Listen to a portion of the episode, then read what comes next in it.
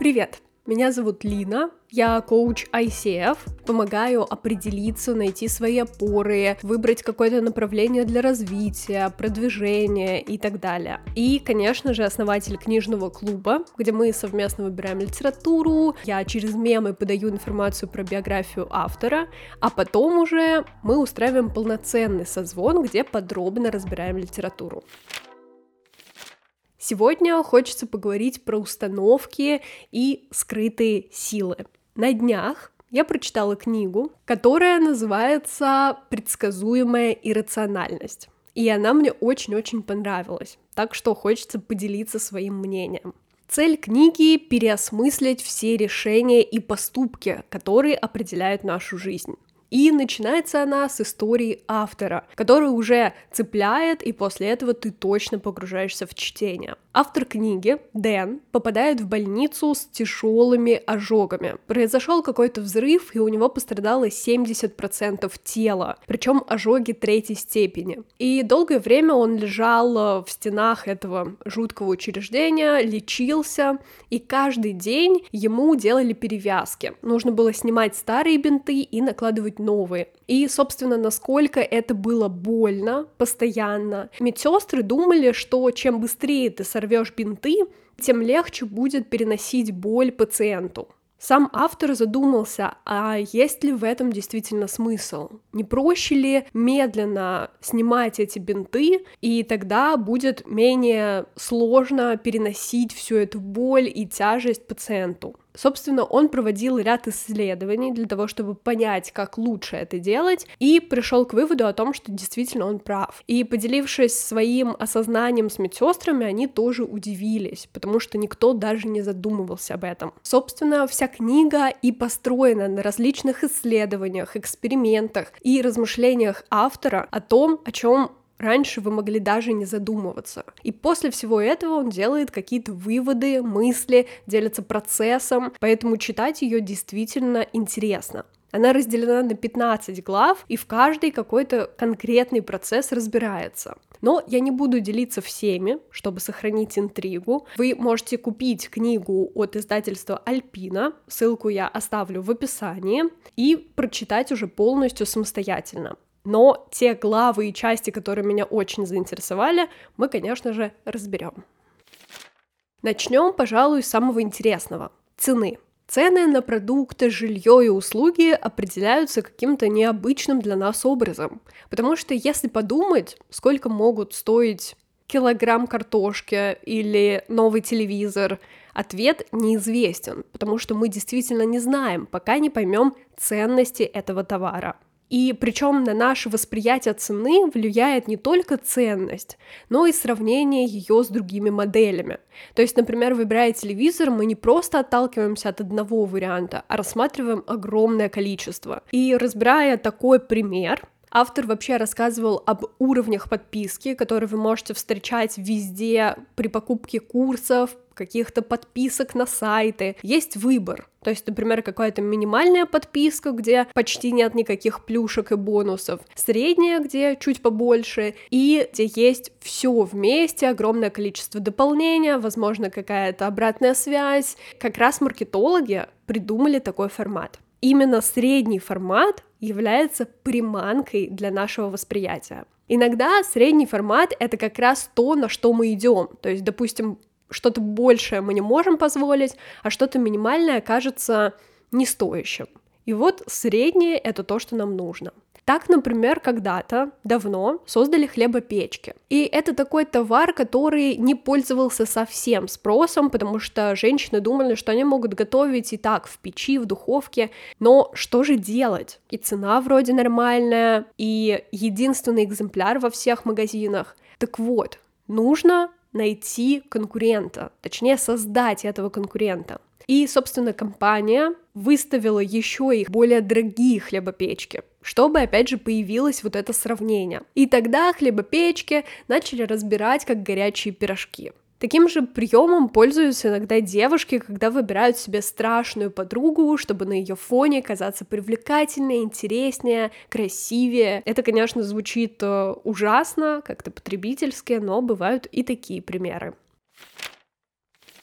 Часто мы даже не знаем, каким путем пойти в жизни. Но только пока не увидим, что наши родственники или друзья делают то, чем мы хотели бы заниматься. Здесь сразу видно наглядно о том, что мы очень часто анализируем все окружающее сравниваем, хотим что-то лучше, попробовать то же самое. Например, я обожаю людей с горящими глазами, которые рассказывают тебе о своей работе, хобби, увлечениях, и ты, как будто слушая их и глядя на то, как они этим занимаются, тоже загораешься. Когда я занималась дизайном графическим и рассказывала об этом в соцсетях, очень многие, смотря на мой пример, спрашивали, а куда пойти учиться, а как тебе это, поделись опытом, мне тоже хочется. И даже есть там одногруппники одногруппники и одноклассники, которые тоже этому последовали. Или также я смотрела на продюсеров, восхищалась, и мне также хотелось работать в этой сфере, помогать что-то создавать, креативить. И, собственно, также тебя могут привлекать и какие-то увлечения, хобби, ведь перед нами полно возможностей. В какой-то момент я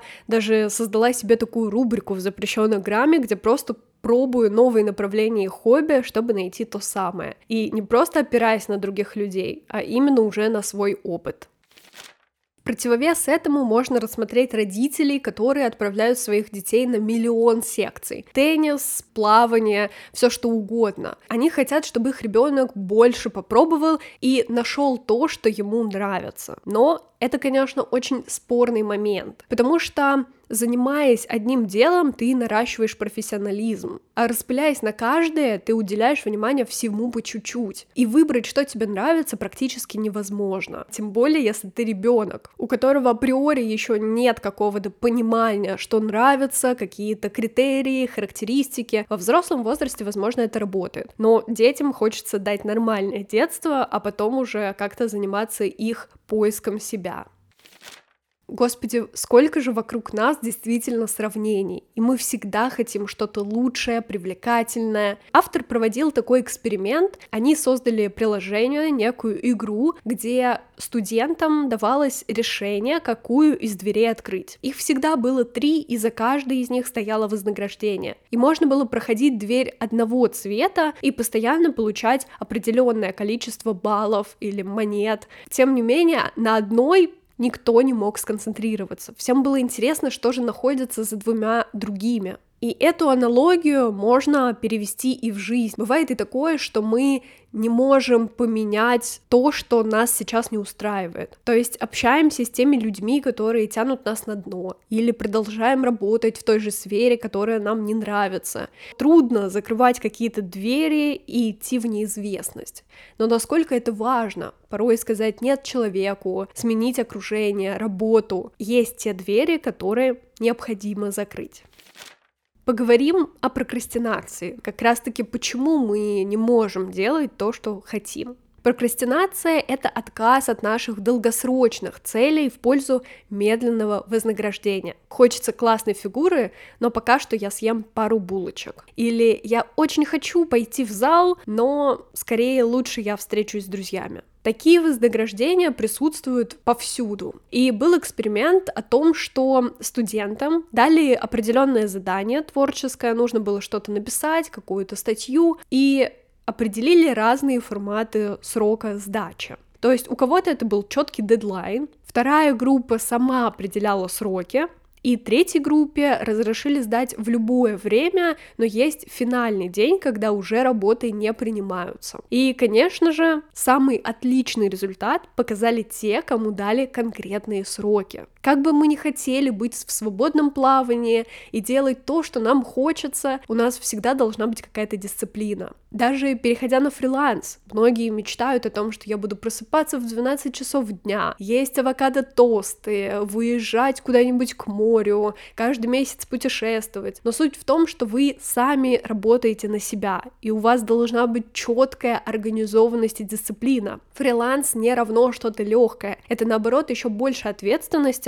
по отношению к себе и своему делу, потому что сколько сделаешь, столько и получишь. Это, кстати, касается не только работы. Нам везде нужно ставить какие-то дедлайны. Например, даже в здоровье. Многие считают, что я пойду к врачу только когда у меня что-то заболит. но лучше каждый год проходить какие-то чекапы, чтобы оценивать вообще свое состояние тела. Также важно планировать и бюджет. Конечно же, понимать, куда уходят твои деньги, на что ты тратишь. Это вообще сложная для меня тема, потому что контролировать свой бюджет, вносить в приложение какие-то траты, доходы, это не всегда в кайф. Тем более, что многие живут на кредитные карты, когда ты просто берешь взаймы деньги, а потом долгое время их выплачиваешь. Распределять так бюджет совсем невыгодно. Лучше, конечно же, закрыть все эти кредитки. Понимаю, звучит очень сложно, но это хотя бы какой-то шаг к стабильности. Слава богу, появился тренд признаваться о том, что у тебя долги. Я даже много рилс на эту тему видела. Честно, люди говорят о том, сколько они денег взяли в кредит. И смотришь на это, и, конечно же, глаза лезут на лоб от того, насколько у тебя все хорошо. Дальше мы рассмотрим тему ожиданий. И маркетологи сразу поняли о том, что если расписать как-то вкусно блюдо или добавить в него необычные ингредиенты, то оно будет цениться больше и даже повышается вероятность того, что закажут именно это. Конечно же, на еду влияет еще и подача, плюс даже атмосфера всего заведения. Насколько атмосфера влияет вообще на наше восприятие всего. Даже был эксперимент, когда ты приходишь в филармонию, ты уверен, что там все потрясающе играют, у тебя какой-то есть вайб. Ты подстраиваешься, смотришь на мнение других людей, как они воспринимают эту музыку, и исходя из всего этого совокупности, делаешь собственное мнение.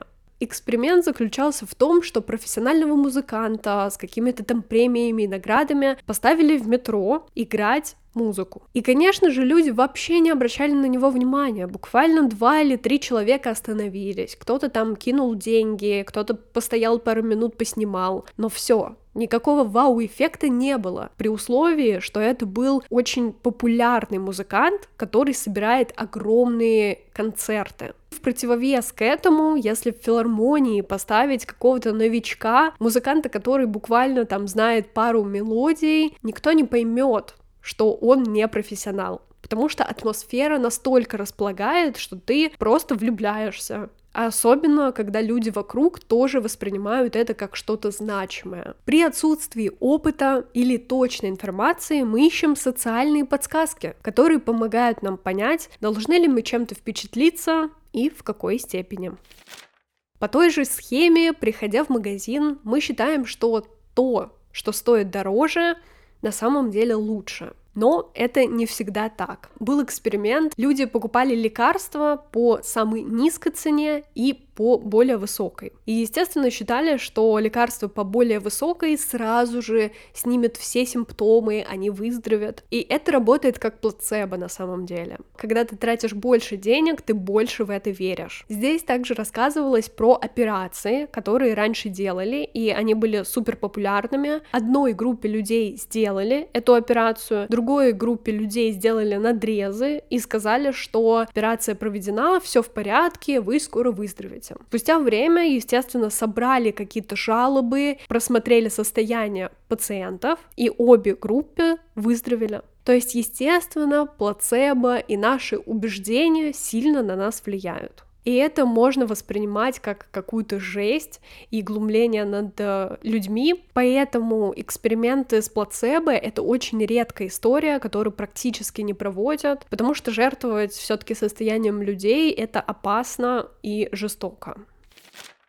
Говоря про ложь, ее на самом деле много вокруг нас даже какие-то пресловутые сайты знакомств, где люди могут обмануть в своем росте или выложить фотографии э, трехлетней давности. Да и даже в резюме при устройстве на работу люди в основном приписывают себе какие-то характеристики, которыми не обладают. То есть люди являются честными лишь настолько, насколько их это устраивает. Если человека, например, спросить, можешь ли ты взять ручку с работы или какие-нибудь бланки распечатать, он скажет, ну да, в принципе, без проблем. А если заставишь его украсть что-то в магазине, то здесь уже, возможно, сработает момент отказа. Так вот, для каждого эти границы разные. На самом деле, даже украсть ручку из офиса, блокнот или там распечатать листы, это по факту тоже является воровством. Но в разной степени. И интересно, что здесь проводилось миллион всяких исследований, экспериментов. Насколько, читая каждую главу, ты погружаешься прям в вопрос, который исследует автор.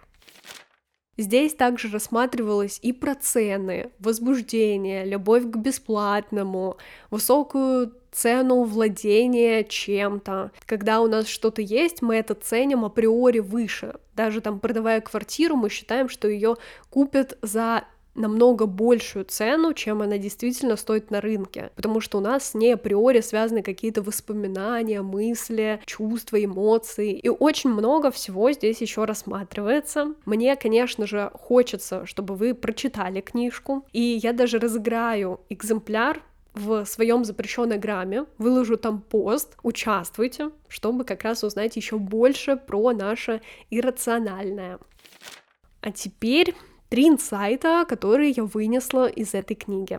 Первое — это, конечно, насколько важно замечать свои реакции. Иногда мы действуем на автомате, просто потому что так привыкли и считаем, что по-другому невозможно. Но на деле лучше включить мозг, и просто отфильтровывать информацию. Второй момент — это насколько стоит избавиться от ненужного. То есть про вот это закрывание дверей. Даже стоит начать с базового, мне просто захотелось разобрать гардероб, чтобы избавиться от тех вещей, которые я не люблю и не ношу. И третий момент — мы всегда оцениваем, исходя из сравнения. Как бы мы ни хотели говорить о том, что да просто мне это понравилось, но это понравилось только потому, что ты увидел еще другие вещи, людей, друзей, отношения. Всегда сравниваем. И надеюсь, что в сравнении вам понравился этот эпизод и мой подкаст. Я буду очень рада обратной связи. Вы можете оставить ее в телеграм-канале, где я делюсь инсайтами, мыслями, книгами, какими-то просмотренными фильмами. Ссылка будет в описании. Плюс в запрещенной грамме я появляюсь ежедневно, что-то публикую прямо в моменте, так что вы будете в курсе всех событий и сможете выиграть книги из последних выпусков. А если хотите еще и читать вместе, разбирать книги, общаться, знакомиться с авторами через мемы, то это все проходит в книжном клубе. Ссылка на все соцсети есть в описании. Спасибо за прослушивание, подписывайся на подкаст, ставь оценки на той платформе, где ты его слушаешь, и пиши, какой факт нашей рациональности тебя больше всего удивил. А мы услышимся на следующей неделе. Пока-пока!